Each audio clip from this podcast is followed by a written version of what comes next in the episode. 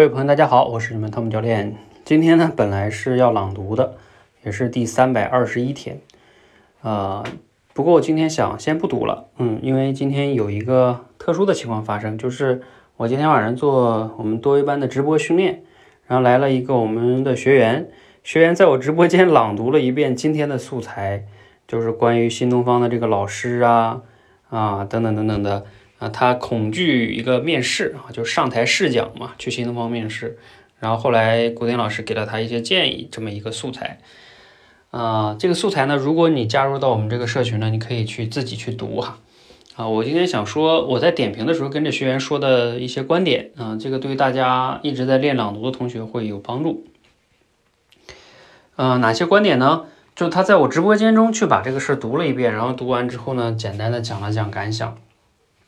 那我跟他说了一个重要的建议是说，如果我们想真正的练口才呢，其实啊不能光朗读，嗯，尤其是他来我们直播间的话，你最好把这个原文理解了之后，用你的语言去转述这个内容，这样才能去锻炼你的语言组织和表达能力。如果我们只是去朗读，就是在直播间中去朗读嘛，因为它毕竟是。一个很重要的场合，你能用自己的语言去转述讲，其实更锻炼自己。嗯，朗读呢也有用，朗读它是锻炼一种输入啊，但是它其实不锻炼表达能力，这个一定要区分开哈。如果你更想锻炼表读，就是呃锻炼表达能力，就口才的话，一个是就是我说的转述，这是比较基础的，还有一个就是我们结尾为什么设置这个思考题呀？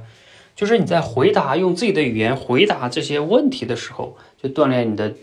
即兴表达能力。也就是你的口才了，所以你想要真正的用这个朗读的素材锻炼你的表达能力、提升口才的话，很关键的在于转述和回答课后的思考题啊，而不完全在于每天的这个大声的朗读。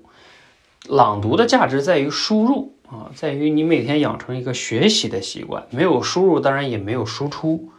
啊，就是要大家区分好这个朗读到底是干什么的。所以在市面上有一些说练口才的方法，让你大声的朗读啊，甚至背下来，那我是不认同的啊。这个练口才的方式是不太对的啊。但是比较矛盾就是我为什么还让大家朗读呢？就一定要区别开。我让你们朗读是为了让你们输入的啊，没有输入就没有输出，就像巧妇难为无米之炊一样。嗯，这个逻辑我要跟你们说清楚啊，否则的话就会容易陷入到误区。有的人说，那我都读了这么久，为啥口才还没提升啊？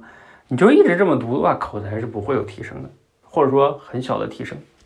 啊，输入那是一方面，输出用自己的语言去转述和回答问题式的即兴表达，这两个才是关键的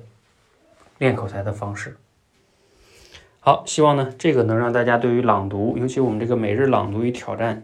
嗯的训练的意义嗯更清晰，不要走入误区哈。好，加油哈！